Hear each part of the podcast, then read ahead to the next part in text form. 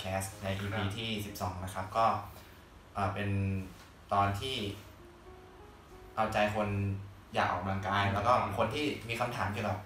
การที่จะเข้าฟิตเนสเนี่ยต้องทำยังไงนะครับวันนี้ก็จะมาถามเจมส์นะครับผมเป็นผู้เชี่ยวชาญด้านการออกกำลังกายนะครับสวัสดีฟูแล้วก็เจมส์นะครับผมสวัสดีครับเอ่อหลายคนสงสัยว่าการ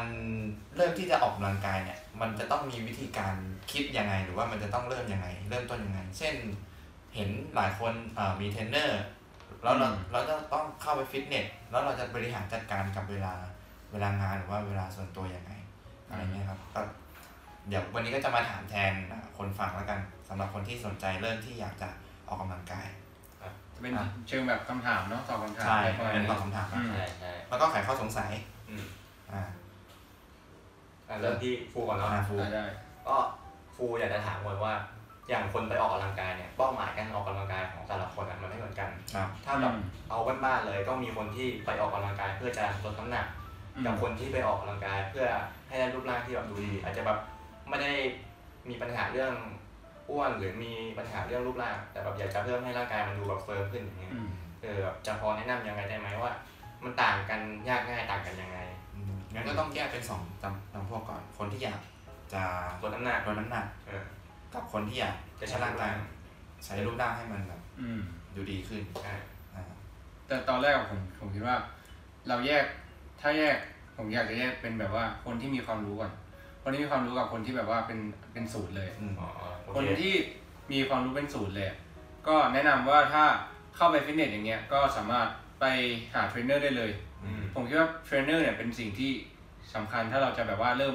เข้ามาทางวงการฟิตเนสหรือว่าอยากจะออกกำลังกายในฟิตเนสอะไรเงี้ยเหมือนกับกีฬาอื่นๆเลยเพราะว่ากีฬาอื่นมันก็ต้องมีเหมือนมีโค้ชด้วยเพราะว่าอย่างเช่นกีฬาแบบฟุตบอลอะไรเงี้ยกีฬาแบบอื่นๆที่คุณจะเข้าไปเล่นได้คุณถ้าคุณไม่มีความรู้เลยถ้าเราไปว่าศึกษาหาความรู้เองมันก็อาจจะเหมือนแบบว่าลองผิดลองถูกเออซิกแซกวนไปวนมาเงี้ยแต่ถ้าคุณมีแบบว่าคุณมีคนที่แบบว่ามีความรู้จริงๆเลยจริงๆเลยอ่ะก็มันประหยัดเวลาคุณไม่ได้เยอะแล้วก็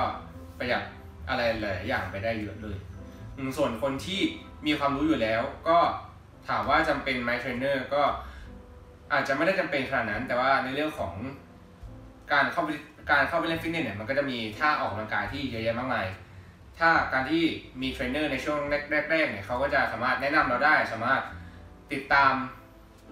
อาหารหรือว่าติดตามแบบว่าโภชนาการการซ้อมการกินการนอนของเราได้มันก็จะทำให้ช่วงแรกเนี่ยมันจะทำให้แบบว่าเขาจะทำให้เราปรับตัวกับกีฬานี้แล้วก็เหมือนกับติดตามเราได้ไปตลอดอะไรเงี้ยก็เหมือนว่าถ้ามีเทรนเนอร์ก็จะเร็วขึ้นใช่ใช่มันจะประหยัดเวลาแล้วก็ประหยัดเงินด้วยเนี่ยอย่างเมื่อกี้ได้ยินว่ามีเรื่องอาหารใช่ไหมแล้วก็เรื่องการพักผ่อนการนอนด้วยเพิ่งรู้เนี่ยว่ามันสำคัญกับการออกกำลังกายลดเพื่อสุขภาพด้วยมันเกี่ยวกันแค่ไหนใช่ก็คือถ้าพูดง่ายๆเลยก็คือมีสามอย่างที่สำคัญเลยก็คือไม่ว่าจะกีฬากีฬาไหนก็ตามมันก็จะมีการกินการนอนแล้วก็การออกกำลังกายนี่แหละเพราะว่าอะไรเพราะว่าถ้าคุณกินอาหารที่ดีก็จะทำให้คุณสามารถออกกำลังกายแบบมีแรงแบบออกกำลังกายด้วยแล้วก็ทำให้แบบว่ากิจกิจวัตรประจำวันอ่ะโอเคแต่ว่าเราไม่ได้แค่คนธรรมดาเราไม่ได้แค่ออกกำลังกายอย่างเดียวใช่ไหมเราต้องมีงานต้องทำเราต้องมีภาระหน้าที่เราต้องเราต้องมีอะไรที่ต้องทำหลายอย่างในแต่ละวันถ้าเรากินอาหารที่ดีแล้วก็กินอาหารที่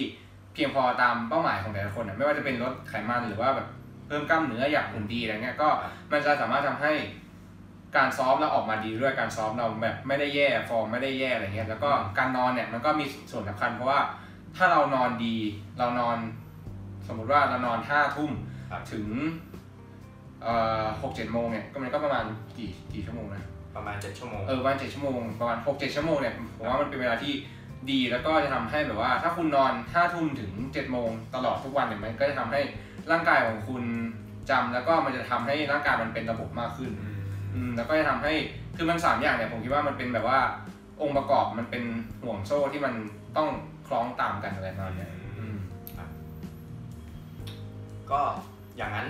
พอจะมีคำแนะนำไหมสำหรับเรื่องอาหารเพราะเห็นบางคนที่ต้องการจะลดน้ำหนักเนี่ยส่วนใหญ่ก็จะแบบอ่ะอดมื้อกินมื้อกินน้อยๆเอออย่างเงี้ยมันถูกจริงมันถูกหรือเปล่าพูดถึงเรื่องอาหารเนี่ยบางคนแบบอย่างเราเองเนี่ยยอมรับเลยว่าเราก็ไม่รู้ว่า บางคนบอกต้องกินก่อนหกโมงหรืออะไรเงี้ยมันมันต้องฟิกขนาดนั้นไหมหรือว่ายังไงหรือควรจะแบ่งยังไงโอเค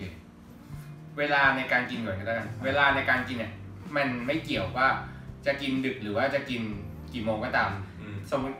ยกตัวอย่างเช่นกินตอนเช้าพ่อแม่หลายๆคนหรือว่า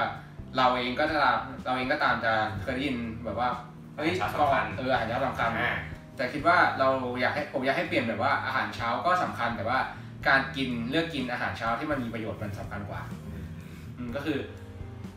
จะกินก็ได้ไม่กินก็ได้อาหารเช้าอ่ะหรือว่าแบบจะกินไปกินมื้อเที่ยงหรือว่ากินมื้อเย็นทีเดียวเลยก็ได้แต่ว่าเราต้องกินอาหารที่ดีก็อาหารที่ดีก็คือมีครบห้าหมู่แหละอย่างที่เรารู้กันง่ายๆเลยแล้วก็แต่ถ้าคนที่ออกกำลังกายเนี่ยก็จะเน้นเป็นโปรตีนไก่เอ่อเนื้อหมูก็หมูก็ได้แต่ว่าหมูช่วงนี้แพงเนาะก็คือราคาอะไรเออผมว่าไก่อกไก่หรือว่าแบบสะโพกหรือแบบสันสันนอกอะไรเงี้ยเออก็ถือว่าโอเคกว่าแล้วก็ราคาราคาถูกลงมามากกว่าอะไรเงี้ยอืมส่วนคาร์โบไฮเดรตก็จริงๆแล้วหลายๆคนน่าอาจจะกลัวข้าวนะสำหรับคนที่แบบว่าลดน้ำหนักหรือว่าไม่รู้ว่ากินเยอะได้ไหมอืมก็มันต้องอย่างก็วนไปอย่างแรกว่าต้องมีเทรนเนอร์แบบว่าเขาจะให้ความรู้หลายๆอย่างกับเราเลยไม่ว่าจะเป็นเรื่องของพัฒนาการเรื่องของการซ้อมอะไรเงี้ยผมคิดว่าก็ถ้ามีเทรนเนอร์ส่วนตัวได้ก็ถือว่าก็โอเคนะอืมแล้วถ้าสมมติว่าถ้าคนที่ไม่มีงบเนี่ยเราสามารถหาความรู้เองได้ไหมแล้วความรู้นั้นอ่ะมันจะถูกต้องไหมมันจะเช็คยังไงอืมผมว่าตอนเนี้ยความรู้ในที่ที่ผมชอบดูเลยก็เป็นจะเป็นพวก YouTube YouTube ที่เขาแบบว่าจะมียูทูบเบอร์ที่เป็นกับสายฟิตเนสอะไรเงี้ยเขาจะมาให้ความรู้เขาจะไปสัมภาษณ์คนที่แบบว่ามีความรู้เป็นคนที่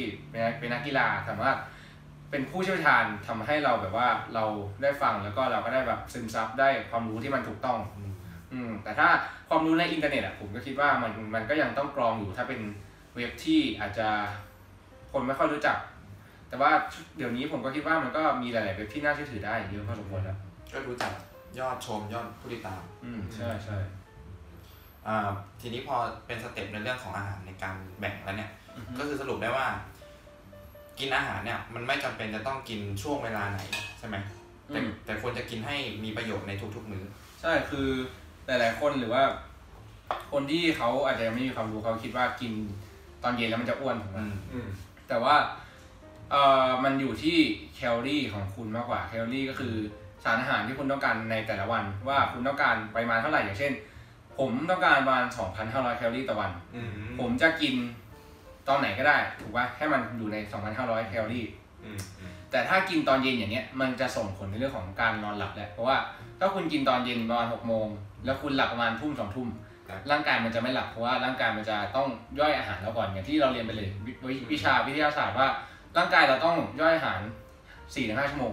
ถูกไหมอันนั้นแหละก็คือมันจะทำให้เรานอนหลับยากมากขึ้นเพราะว่าร่างกายเรามันยังทำงานอยู่ก็ต้องเข้าใจแบบว่าการกินตอนเย็นมันจะมันจะไม่ได้อ้วนหรือมันจะไม่ได้ผอมแต่ว่ามันจะไปส่งผลเสียต่อการนอนหลับแล้วมันก็จะส่งผลต่อเรื่องของการออกกำลังกายการทำงานการทำอะไรอื่นๆโอเคทีนี้ก็เข้าใจการกินละว่าจะจะต้องกินยังไงต้องจัดยังไงแล้วทีนี้พอกินเสร็จอ่ามันจะต้องมีการเบิร์นใช่ไหมอืมถ้าเบิร์นเนี่ยก็จะเป็นคนที่อย่างที่ฟูพูดไปแล้วว่าเป็นลดไขมันใช่ไหมแล้วก็แบบลดน้ำหนักอะไรพวกเนี้ยซึ่งการเบิร์นก็จะเป็นการทำอะไรที่แบบว่าทำให้ร่างกายเราเผาผลาญอะไรประมาณนี้ก็จะเป็นการดึงพลังงานออกมาใช้ใช่จะเป็นพวกการคาร์ดิโอหรือว่าแบบการออกกำลังกายก็ตามที่มันแบบหนักๆอะไรเงี้ยก็จะเป็นในเรื่องของการลดลดไขมันได้เหมือนกันอืมผมว่ามันอยู่ที่การใช้พลังงานให้มันมากอะไรกับประมาณนี้ดีกว่าอืมก็จะบอกว่าไงดีอะมันแล้วแต่คนแล้วกันอืมเป้าหมายลดไขมันครับช่วงแรกถ้าช่วงแรกถ้าอยากจะลดไขมันก็คือเราก็จะลดแคลอรี่ลงมานิดเดียวอย่างเช่นสองพันห้าเนี้ยก็จะลดลงมาประมาณสองพันสามร้อยก่อนอืมแล้วก็ดูไปเป็นสัปดาห์ต่อต่อไปอะไรเงี้ยว่ามันลดอืมค่อยๆแล้วก็ค่อยๆลดลงไปเพราะว่าอะไรเพราะว่าถ้าเราลดเยอะไปเราแบบเรารีบไปลดอะไรเงี้ยมันจะทำให้ร่างกายเราไม่ฟังก์ชันแหละร่างกายเราไม่ฟังก์ชันก็คือว่าร่างกายเรามันจะแบบว่าไม่ค่อยอยากทำอะไรมันจะขี้เกียจมันจะแบบไม่ค่อยอยากจับนู่นจับนี่อยากนอนเฉยๆอะไรเงี้ยร่างกายมันจะแบบว่าหัวสมองก็จะแบบไม่ค่อยแล่นอะไรประมาณนี้แค เครียดง่ายด้วยอะไรเงี้ยเออเนี่ยขอเสริมหน่อยเรื่องแบบเวลาคนที่ต้องการจะลดน้ำหนักมือใหม่ๆอ่ะเขาจะคิดว่าเอองั้นเราแบบอดอาหารกินอาหารให้น้อยๆลงเยอะๆเยอะๆเลยไม่ไม่ได้สนใจเรื่องจะกินอะไรดีแค่ฉันกินน้อยลงเนี่ยมันจะมีปัญหาคือมันจะมีโยโย่เอฟเฟกต์โยโย่เอฟเฟกต์ก็คือการที่เรากินน้อยไปเราก็ใช้พลังงานเอ้ยใช้พลังงานน้อยลงเนี่ยร่างกายมันเริ่มจดจำว่าอ่าตัวฉันเองเนี่ยไม่จำเป็นต้องใช้พลังงานเท่าเดิมละก็จะลดพลังงานที่ต้องการลงร่างกายก็จะปรับการเผาผลาญใช่ป่ะเออพออยู่ในจุดนั้นเนี่ยไปสักพักหนึ่งแล้วคนที่ลดได้รู้สึกว่าเออไม่ไหวแล้วกลับมากินเท่าเดิมดีกว่ากลับมากินเยอะเหมือนเดิมอ่ะร่างกายมันจะไม่สามารถเผาผลาญพลังงานในระดับเท่าเดิมได้ละทำให้ร่างกายมันบวมมันบวมง่ายเออมันจะกลับมาอ้วนง่ายแล้วทีนี้จะลดยากละที่หลายคนเรียกว่าเป็นโยโย่เอฟเฟกต์ใช่อ่าแล้ว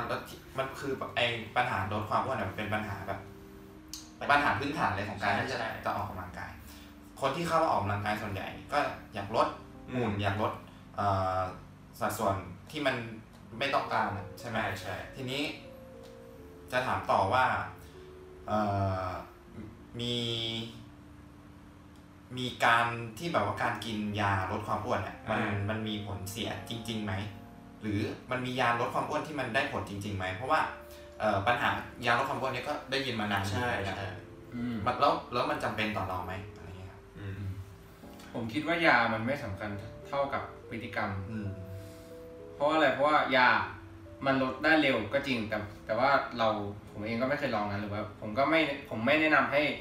ทุกคนลองเพราะว่าการที่เรากินยามันลดเร็วก็จริงแล้วมันเห็นผลก็จริงแต่ว่าในเรื่องของพฤติกรรมการกินอ่ะต่อให้เรากินเหมือนเดิมอ่ะแล้วเราไปกินยาลดอ่ะมันก็จะเราก็ต้องทำอย่างนี้ไปเรื่อยๆอืมไม่งั้นมันก็แบบเปลืองทั้งเงินเปลืองทั้งแบบร่างกายเราก็อาจจะพังด้วยเพราะฉะนั้นผมก็คิดว่าการที่เราเปลี่ยนพฤติกรรมการกินไปเลยมันน่าจะดีกว่าไม่ใช่หักดิบไปกินแบบกินอาหารที่ดีหรือว่าแบบออกกำลังกายหนักๆเนี่ยใช่ไหมเออใช่ค่อยๆปรับอะไรเงี้ยเพราะว่าผมเชื่อว่ามือใหม่อาจจะแบบยังทำไม่ได้หรอกถึงจิตใจเราแบบอยากจะลดแต่พี่ช่างก็อยากกินของหวานนะแต่ก็ค่อยๆลดค่อยๆไปอันนี้จะสเต็ปไปสเต็ปไปใช่ใช่ที่ที่เคยเห็นเรื่องยาลดความอ้วนแล้วมันอันตรายเนี่ยต้องบอกก่อนว่ายาลดความอ้วนเนี่ยกลุ่มลูกค้าคือคนที่ต้องการเห็นผลไวในการลดน้ำหนักถูกป่ะดังนั้นตัวยาที่ที่เคยเห็นข่าวมามันจะมีอยู่ประมาณสองแบบก็คือเป็นยาที่ส่งผลเรื่องลดการดูดซึมสารอาหารทำให้รับพลังงานน้อยลงก็จะทำให้ร่างกายเนี่ยต้องขับของเสียออกมาเยอะขึ้นแล้วก็ดูดซึมน้อยลงพอการดูดซึมน้อยลงเนี่ยทำให้บางครั้งเราจะขาดสารอาหารที่สำคัญบางอย่างไม่ใช่บางอย่างในระยะยาวไปทำให้ร่างกายมันอ่อนแอแล้วก็เป็นโรคง่ายอันนี้คือยังอันตรายไม่มากเท่ากับอีกตัวหนึ่งตัวคือเป็นยาที่ทำให้เราอะขับน้ำขับน้ำมากขึ้นทำทำไมว่าขับน้ำมันอันตรายเพราะว่าร่างกายเรามันมีน้ำอยู่ประมาณ เจ็ดสิบเปอร์เซ็นต์ พอเราขับน้ำเยอะเกินไปเกินที่ต้องการเนี่ยมันมีอันตรายกับร่างกายละเลือดก็ต้องใช้น้ำเซลล์ก็ต้องใช้น้ำประมาณนี้ฮะพอใช้น้ำเราเสียน้ำเยอะเกินไปแล้วเราไม่ได้กินน้ำเสริมเพิ่มอ่ะอืมนั่นแหละอันตรายมันจะเกิดการช็อกได้เลยนี่แหละที่คนเขาแบบเข้าโรงพยาบาลกันแล้วแต่น้ำกับการลดลดน้ำหนักสำคัญก็ง่ายๆเลยถ้า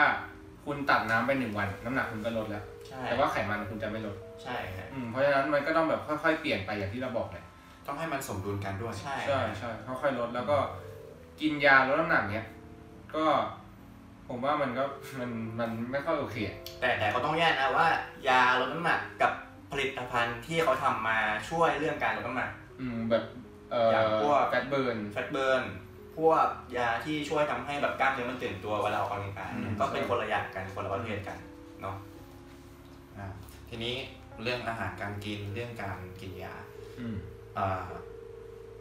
ทีนี้อยากอ่ะพอพอคนสนใจที่จะเริ่มออกกำลังกายจริงๆละ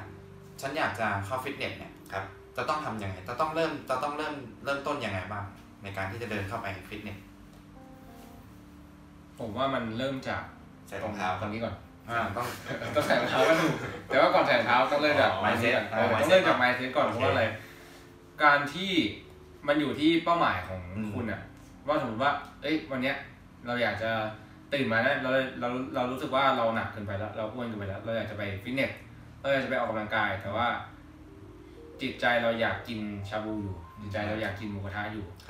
มันต้องเริ่มจากเปลี่ยนไอ้ตรง mindset ก่อนอืมแล้วก็เอ่อเปลี่ยนพอพอเปลี่ยน mindset ได้แล้วเนี่ยก็มันก็ต้องค่อยๆปรับกันไปแหละอืมก็ เดินเข้าไปอย่างที่ฟูบอกใส่รองเท้าไปก่อนแล้วก็แต่งตัวให้มันสวยงามเลยแล้วก็ถ่ายรูปแล้วออกใช่ถ่ายรูปถ่ายรูปแล้วก็ออก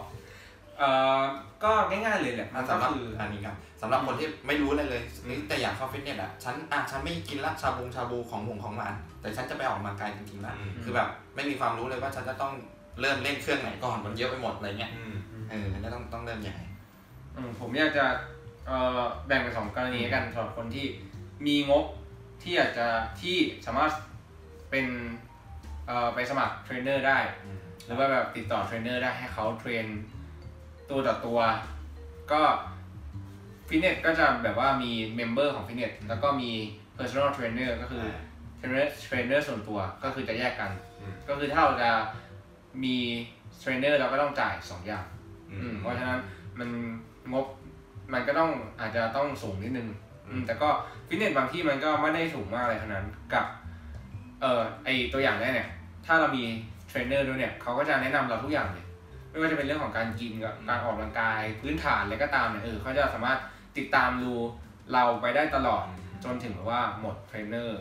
หมดคอร์สหมดคอร์สนั้นอะไรเงี้ยแต่สำหรับคนที่ไม่มีงบอยากจะแบบว่าอยากจะเล่นเองหรือว่ามันจำเป็นที่จะต้องเล่นเองจริงๆอ่ะผมก็คิดว่าในเทรนเนอร์ที่ในฟิตเนสอย่างเงี้ยเขาก็จะมีบางคนที่เขาแบบว่างอยู่บางคนที่เขาไม่ได้เทรนในช่วงเวลานั้นนะคุณก็สามารถติดต่อเขาได้เลยเพราะว่ามันอาจจะเป็นคำถามนี้เพราะว่าหลายๆคนน่าจะแบบว่ากลัวใช่ไหมว่าเออไม่รู้จะติดต่อเทรนเนอร์ยังไงเพราะว่าเราก็ไม่ได้สมัครกับเขาถูกป่ะผมก็คิดว่าก็ลองหาคนที่ถูกถูกใจคุณ ลองหาคนที่แบบว่าถูกชะโลกเออถูกชะโลกกับคุณดูก็ได้ว่าเออคนนี้แหละเขาน่าจะสอนเราได้ดีเขาน่าจะแนะนำเราได้พอนิดนิดหน่อยๆอะไรเงี้ยเหมือนไปขอคำปรึกษาใช่ใช่ประมาณนั้นเพราะว่าเราก็สมัครฟิตเนสที่นั่นไปแล้วทำไมเขาจะแบบบริการเราในเรื่องนี้ไม่ได้ใช่อย่างอย่างที่ฟูเคยเห็นนะแล้วก็เคยผ่านผ่านมาสำหรับการที่เข้าไปโดยไม่มีเทรนเนอร์เนี่ยอย่างน้อยคือคุณควรจะหาข้อมูลมาก่อนว่าคุณมีเป้าหมายจะทำอะไรลดน้ำหนักกระชับสัดส่วนเพิ่มกล้ามเนื้อแล้วก็เข้าไปเนี่ยก็ต้องไปวอร์มอัพใช่ไหมเต็มตัวพอไปเจอเครื่องเครื่องที่แบบเราเล่นไม่เป็นหรือท่าที่เราไม่เคยเล่นเนี่ยเราก็สามารถจะถามสตาฟในฟิตเนสหรือถามเทรนเนอร์ในนั้นได้แหละคนที่เขาแบบว่างๆไม่ได้เห็นใครอยู่อ่ะเพราะว่ามันเกี่ยวกับเรื่องการเซฟลูกค้าเขาด้วยถ้าลูกค้าเล่นผิดมาถ้ามันบาดเจ็บอ่ะมีปัญหาอีกดังนั้นถ้าเราเล่นไม่เป็นหรือเราเราไม่เข้าใจบางทีอ่ะเราก็ถามเขาได้แหละแต่ว่าการดูแลของสตาฟเขาอาจจะไม่ได้เท่าคนที่ไปสมัครเป็นpersonal trainer ไว้เอออาจจะแบบไม่ได้มาดูว่าโฟกัสถูกต้องหรือเปล่ามาคอยนับครั้งให้มาคอยจัดตารางโปรแกรมให้แต่สามารถถามได้แหละว่าเล่นยังไงขอแค่กล้าไม่ต้องอายจริงๆก็จะแนะนำแบบเทคนิคเอ่อเรียกว่าวิธีการพื้นฐานเบื้องต้นก็คือถามได้เขาก็ไม่ไม่ว่าหรอกใช่ใช่แล้วขอคอนเซิร์นอีกนิดนึงว่าคนที่อยากจะพอเรามี mindset ที่อยากจะออกกำลังกายได้แล้วอะหรืออยากจะลดไขมันได้แล้วอะมันเป็นเรื่องปกติเลยที่เราจะต้องไปค้นหาข้อมูลก่อนใช่มันเป็นเรื่องที่แบบว่าหลายๆคนก็มันจะทำไปโดยมันจะทำไปโดยอัตโนมัติเพราะฉะนั้นก็ผมว่าหลายๆคนหรือว่าคนที่แบบว่าเพิ่งเข้าไปฟิตเนสอ่ะก็น่าจะมีความรู้ที่แบบพื้นฐานอยู่แล้วอาจจะแบบว่า สิบเปอร์เซ็นต์ หรือว่า ห้าเปอร์เซ็นต์ อะไรเงี้ยแต่ก็คิดว่าเออนั้นมันเอาไปต่อยอดได้ก็คือเดี๋ยวนี้ข้อมูลมันหาได้ง่ายขึ้นใช่ใช่แล้วก็ค่อยไปเสริมข้อมูลในฟิตเนสต่อใช่เพราะว่าสูตรในการออกกำลังกายมันมีเยอะมากมีวิธีการหลากหลายแบบมีสไตล์หลายแบบเราก็ลองปรับปรับไปอย่างคนที่เขาแบบเขาเรียกว่าอะไรเป็นโปรในด้านพวกนี้แล้วอะบางทีเขาก็เล่นไปบางครั้งเป็นเดือนต่อเดือนเดือนหนึ่งเล่นแบบนี้เดือนหนึ่งเล่นแบบนี้สลับไปเรื่อยๆอย่างเงี้ยฮะมันก็คือไม่มีสูตรตายตัวอะไรเราก็ปรับเปลี่ยนตามให้แบบเหมาะกับเราทีนี้ความยากของการที่เราจะเริ่มต้นออกกำลังกายผมว่าเป็นสิ่งที่ยากที่สุดนะใช่ยากกว่าการที่แบบต้องต้องออกแรงให้เหนื่อยถูกไหมแต่การการที่จะปรับ mindset ก่อนที่จะเข้าเนี่ยยากที่สุดละทีนี้อยากจะถามคนที่เล่นฟิตเนสอย่างเจมส์เนี่ยมีวิธีแบบเขาเรียกว่าอะไรกลาวตัวเองยังไงให้แบบเฮ้ยฉันต้องเปลี่ยนแน่นอนหรือว่ามีจุดเปลี่ยนอะไรที่ทำให้เราคิดแบบเปลี่ยน mindset ผมว่าทุกคนอ่ะผมว่าอยากจะมีรูปร่างที่ดีหรือว่าอยากจะลดไขมันหรืออยากจะมีอยากจะออกกำลังกายทุกคนอยู่แล้วแหละเพียงแต่ว่าเอออยากจะมีสุขภาพที่ดีอยู่แล้วเพราะว่าอะไรเพราะว่าถ้าเราทำงานมาหนักๆอ่ะแต่ถ้าเราสุขภาพไม่ดี ตอนแก่เราก็จะเอาเงินอันนั้นไปดูแลสุขภาพตัวเองถูกไหมเราก็จะไม่ได้เที่ยวเราก็จะแบบไม่ได้ไปทำอะไรที่เราอยากทำเพราะฉะนั้นทุกคนก็อยากจะมีสุขภาพที่ดีอยู่แล้วแหละเดี๋ยวเพราะฉะนั้นฟังครับตอนนี้คือคนที่กำลังทำงานอยู่ตอนเนี้ยแล้วไม่ได้ดูแลร่างกายตัวเองเงินที่คุณกำลังเก็บอ่ะจะถูกใช้ในตอนที่คุณแก่ใช้ไปอย่างแบบไม่ได้เที่ยวนะใช้ไปแบบรักษาร่างกายตัวเองอันนี้ครับอันนี้จริงครับผมเพราะญาติพ่อแม่พี่น้องเราก็ก็เห็นกันเยอะอยู่เหมือนกันหลายคนที่แบบไม่ได้ใช้ชีวิตตอนแก่แบบอย่างมีความสุขต้องรักษาตัวเองต้องเข้าโรงพยาบาลอะไรเงี้ยมันก็น่าเป็นห่วงเหมือนกันด้วยเจนเขาด้วยแหละแต่ว่าเจนเราเนี่ยผมคิดว่าเทรนด์ในเรื่องของการออกกำลังกายมันมีมากขึ้นแล้วแล้วมันเข้าถึงงานด้วยนะใช่ใช่มันเข้าถึงงานด้วยอย่างน้อยๆเลยเนี่ยคือแบบถ้าไม่มีเวลาว่างขนาดไปเข้าฟิตเนสจริงๆอ่ะอย่างน้อยเลยคือดูแลแค่เรื่องอาหารการกินแล้วก็การพักผ่อนให้เพียงพออันนี้สำคัญละคือเหมือนลดขั้นตอนในการที่จะทำให้ร่างกายมันเสียให้น้อยลงนะก็คือมันต้องเซฟตัวเองไว้อาหารเนี่ยเรากินทุกวันพักผ่อนเราต้องพักผ่อนทุกวันเนี่ยถ้าเราจำกัดตรงนี้มันแบบถูกต้องเหมาะกับสุขภาพเราได้มันจะดีหรือไม่ก็คิดแบบนี้ก็ได้ว่าเราทำสิ่งที่เราควบคุมได้อืมนั่นแหละอืมสิ่งที่มันควบคุมไม่ได้คืออย่างเช่นพวกเราคือตารางเรียนถูกไหมเราไม่สามารถไปปรับแก้มันได้หรือว่าเวลาซ้อมของเราเนี่ยเวลาที่เราแบบต้องไปออกงานอย่างเงี้ยเราปรับแก้มันไม่ได้เราก็ต้องปล่อยมันไปส่วนที่อะไรที่เราสามารถปรับแก้ได้ในตัวของเราเองอย่างเช่นการกินการนอนการออกกำลังกายที่เออเวลาอาจจะไม่ได้เยอะก็ตามแต่ว่าเราก็ต้องทำให้มันเต็มที่นะครับผมก็คิดว่าอันเนี้ยมันสามารถปรับที่ตัวเองได้เราก็ต้องทำให้มันดีให้ได้มากที่สุดครับจริงๆเราหาเวลาวัดออกกำลังกายให้ตัวเองอย่างน้อยวันละหนึ่งชั่วโมงก็ยังดีนะเพราะว่าเราคนเรามีเวลาตั้งยี่สิบชั่วโมงใช่วันละชั่วโมงกำลังดีนะวันละชั่วโมงก็กำลังดีก็ยังมีเวลาไปทำสิ่งที่เราชอบหรือไปทำอะไรอย่างอื่นได้มันเป็นเพียงแค่แบบเวลาสั้นๆมากอืมอืมเทียบที่เป็นเปอร์เซ็นต์ก็น้อยมากๆผมก็เลยคิดว่าสามอย่างอย่างที่บอกไปแล้วตอนแรกการกินอาจจะยกมาเป็นอันดับที่หนึ่งเลยเพราะว่าเราต้องกินทั้งวันแล้วก็การซ้อมอาจจะเอาไว้เป็นอันดับสองพอๆกับการนอนเลยอืมก็สามอย่างมันต้องทำให้มันแบบว่าเป็นไอ้นี่กันไปอะไรอย่างเงี้ยเมื่อกี้เรายังไม่ได้ตอบคำถามอะไรนะครับว่าแบบตอบอยู่แล้วกันแต่วิธีจัดการมาเซตของของเจมหรือว่าจะแนะนำคนฟังให้เปลี่ยนแบบให้ให้เวลาเจมคิดก่อนให้เดี๋ยวให้ฟูขอฟูก่อนก็ฟูเคยเคยเล่นฟิตเนสอยู่สักพักหนึ่งแหละก่อนเจมแล้วก็พอเข้ามหาลัยก็หยุดเล่นไปเนาะของฟูมันจะเป็นเรื่องการเพิ่มน้ำหนักเวลาเดินเข้าไปเล่นรอบแรกอะไรเนี่ยมันจะรู้สึกแบบเราเป็นไอ้แห้งคนหนึ่งแบบที่กล้าชิบหายเลยในนั้นก็แบบมีแต่คนที่เขาแบบหุ่นดีหรือกำลังลดน้ำหนักอยู่อะแล้วเราแบบเข้าไปคนเขาจะมองมองเราคิดว่าคนเขาจะมองว่าเราจะมีแรงไหมอะไรเงี้ยสุดท้ายตอนที่เริ่มเดินเข้าไปเล่นเนี่ยก็คือเพื่อนมันมาชวนแหละพอเพื่อนชวนปั๊บเราก็พูดเรื่องความกังวลกับเพื่อนเพื่อนมันก็บอกว่าไม่ต้องคิดเรื่องพวกนั้นเพราะว่าคนที่เขาอยู่ในนั้นเนี่ยก่อนหน้านี้เขาก็ผ่านมาในจุดของเราหมดแล้วเราเดินเข้าไปในนั้นเขาก็ไม่ได้สนใจเราหรอกเพราะเขาก็เคยเป็นมาลองมาแล้วเขาแทบจะแบบอยากจะช่วยเราด้วยซ้ำให้คิดอย่างเงี้ยฮะการที่เรากล้าที่จะเข้าไปเริ่มต้นเนี่ยมันคือสิ่งที่สำคัญที่สุดพอเรากล้าที่จะเริ่มทุกอย่างมันจะตามมาแล้วก็อย่าท้ออย่าถอดใจตั้งเป้าหมายของเราไว้อย่างนั้นแหละผมว่าบางทีเราคิดมากเกินไปใช่เรากลัวสายตาคนอื่นเราสนสายตาคนอื่นแต่ว่า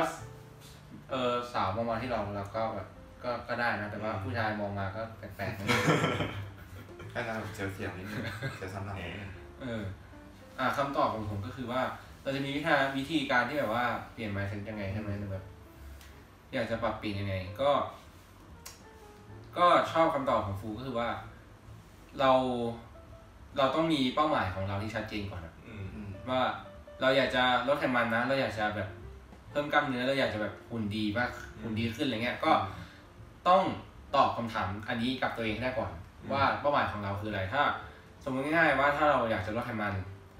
แล้วเรามีงบพอเรามีเงินพอที่จะไปสมัครฟิตเนสด้วยแล้วก็สมัครเทรนเนอร์ด้วยเขาก็จะแนะนำเราอย่างดีเลยแล้วก็ตรงเป้าหมายของเราด้วยอืมผมคิดว่าการที่มีเทรนเนอร์ในช่วงแรกมันก็ทำให้เราแบบว่าอยู่ในอยู่ในระเบียบวินัยของเราได้ดียิ่งขึ้นด้วยแล้วมันก็ทำให้แบบว่า mindset เราไม่เปลี่ยนด้วยแล้วก็เหมือนแบบมันจะทำให้เราชอบในการที่เราออกกำลังกายด้วยเพราะว่าโอเคว่าเราซ้อมหนักก็จริงเรากินดีก็จริงแต่ว่าผมจะชอบใช้คำว่า อาหารใจอาหารใจก็คือว่าเราแบ่งประมาณ สิบเปอร์เซ็นต์ ในแต่ละวันในการที่อยากจะกินอะไรที่อยากกินเช่นเราอยากจะกินเราเป็นคนชอบกินโดนัทมากเลยเราก็แบ่งไอ้ สิบเปอร์เซ็นต์ เนี่ยมากินโดนัทสักวันละชิ้นก็ถือว่ามันเป็นอะไรที่ดีแล้วก็มันทำให้สุขภาพเราดีด้วยแล้วก็สุขภาพใจเราก็ดีด้วยเราสามารถใช้ชีวิตประจำวันได้โดยแบบว่าไม่เครียดด้วยอะไรเงี้ยแต่การปรับ mindset ก็อยากจะเสริมข้อหนึ่งก็คือว่ามันไม่จำเป็นที่จะต้องเป็นกีฬาฟิตเนสอย่างเดียวเพราะว่าเราสามารถอืมอ่าก็ถ้าถ้าเอาเรื่องฟิตเนสนะทำไมต้องแบบมี mindset ที่ดีเพราะว่าการที่อยากให้ไปถึงเป้าหมายได้มันเป็นการใช้เวลาแล้วก็ใช้วินัยความอดทนพอสมควรมันไม่ใช่ว่าคุณออกกำลังกายแค่ สองสาม วันทุกอย่างจะเปลี่ยนไปอาทิตย์นึงทุกอย่างจะเปลี่ยนไปร่างกายของเรามันไม่ใช่ถั่วงอกนะอย่างที่เคยมีคนบอกมาว่าไม่ใช่ว่าคุณลดน้ำไปแป๊บเดียวมันจะงอกขึ้นมาได้นะฮะมันต้องใช้เวลาแล้วก็ใช้ความอดทนใช้วินัยพอสมควรอยู่ที่ตัวเราเองเอาว่าเราจะตั้งใจมีวินัยมุ่งมั่นกับมันได้แค่ไหนนั่นแหละมันจะส่งผลให้เราเห็นเพราะว่าอย่างฟิตเนสหรือว่างานเนี่ยตอนนี้ก็เพิ่งได้มาสองปีก็ได้สองปีเปลี่ยนเปลี่ยนร่างนะเจมาบอกเลยเปลี่ยนร่างเลยก็ก็ไปเรื่อยๆแต่ว่าที่จะบอกก็คือว่ากีฬาฟิตเนสหรือว่ากีฬาอะไรก็ตามมันไม่มีช็อตคัทมันไม่มีทางลัดที่จะทำให้หุ่นเราดีขึ้นภายใน สองถึงสาม วันหรือว่าแบบเดือนหนึ่งหรือว่าปีหนึ่งอย่างเงี้ยบางคนก็ยังไม่ดีเลยเพราะว่าฟิตเนสเนี่ยการที่จะทำให้กล้ามมันขึ้นอ่ะมันแต่ละคนมันก็ไม่ได้ขึ้นกันง่ายๆหรือว่าอยู่ที่กรรมพันธุ์ด้วยอยู่ที่จีเนติกของแต่ละคนด้วยอืมเพราะฉะนั้นแต่ถ้าถ้าคุณคิดว่าแบบว่าถ้าคุณคิดว่าแบบเอ้ยเล่นไปแล้วกล้ามมันยังไงมันก็ขึ้นช้าไงก็ไม่ขึ้นก็ก็เล่นเล่นไปงั้นแหละมันก็มันก็ไม่ใช่ถูกไหมอืมเพราะถ้าต่อให้คุณเล่นไปเรื่อยๆยังไงมันก็มันก็ส่งผลไม่ดีอ่ะเพราะว่าต่อให้ก็เรียกว่าอะไรคุณมี mindset ที่ไม่ดีมันก็จะทำให้อะไรทุกอย่างที่มันที่คุณทำมันก็ไม่ดีไปด้วยใช่พูดเอาง่ายๆก็เล่นไปเถอะใส่ใจกับมันทั้งกินพักผ่อนซ้อมถึงตาคุณจะไม่เห็นในวันนี้แต่สิ่งที่คุณได้แน่ๆคือร่างกายคุณรู้สึกอยู่ว่าแบบมันมีการเปลี่ยนแปลงอยู่ข้างในก็ส่องกระจกมองตัวเองทุกวันก็ได้แล้วก็ดูการเปลี่ยนแปลงใช่ครับผมก็คือสรุปง่ายๆเลยก็คือการที่จะเริ่มต้นลดหุ่นหรือว่าเพิ่มน้ำหนักหรือจะเพิ่มกล้ามหรือเล่นฟิตเนสเนี่ยครับหลักการง่ายๆคือเดินเข้าไปถามเลยครับคือที่ฟิตเนสผมว่ามันน่าจะมีพนักงานคอยให้คอยให้บริการเลยคอยให้คำปรึกษาตลอดก็อันดับแรกก็คือต้องจัดการ mindset ก่อนว่าควรจะจัดการยังไงนะครับก็อยากให้เริ่มเริ่มที่มีวินัยใช่แค่นี้ทุกอย่างก็จบละก็แค่ต่อไปก็เป็นหน้าที่ของการทำ step by step by step ขั้นตอนต่อไปผมคิดว่าคอมมูนิตี้ในฟิตเนสค่อนข้างจะดีเนาะแล้วก็แบบว่าช่วงนี้มันบูมด้วยแหละนะเขาก็พยายามจัดการให้มันดีขึ้นต่อต่อไปเรื่อยๆอย่างเงี้ยผมว่ามันเขาไม่มีใครที่อยากจะแบบว่าอยากจะมาให้คำแบบให้ความรู้ที่ผิดๆกับคุณหรอกอืมผมคิดว่ามันมีแต่สิ่งที่อยากจะมอบสิ่งดีๆให้กับทุกคนเลยคือคนในนั้นก็มีแต่คนที่มีวินัยมีความรู้ที่ที่แน่นพอสมควรนั่นแหละใช่แต่อาจจะมีแค่บางคนก็ต้องเลือกไหมใช่ต้องดูอะไรประมาณนี้แต่แต่ที่หาไม่แน่ก็คือพนักงานในฟิตเนสแหละครับผมโอเคก็ครบถ้วนกระบวนความสำหรับคนที่สงสัยว่าจะเริ่มเข้าฟิตเนสหรือจะเริ่มออกกำลังกายลดหุ่นเนี่ยจะเริ่มยังไงดีก็ อี พี ที่สิบสองก็ขอจบไว้แต่เพียงเท่านี้นะครับใครที่อยากจะออกกำลังกายเริ่มต้นออกกำลังกายก็ขอเป็นกำลังใจให้ทุกคนนะครับในการที่จะจะจัดระเบียบวินัยให้ตัวเองนะครับสำหรับวันนี้ อี พี สิบสองก็ต้องขอลาไปก่อนนะครับผมขอบคุณทุกคนที่ติดตามฟังนะครับขอบคุณครับThank you.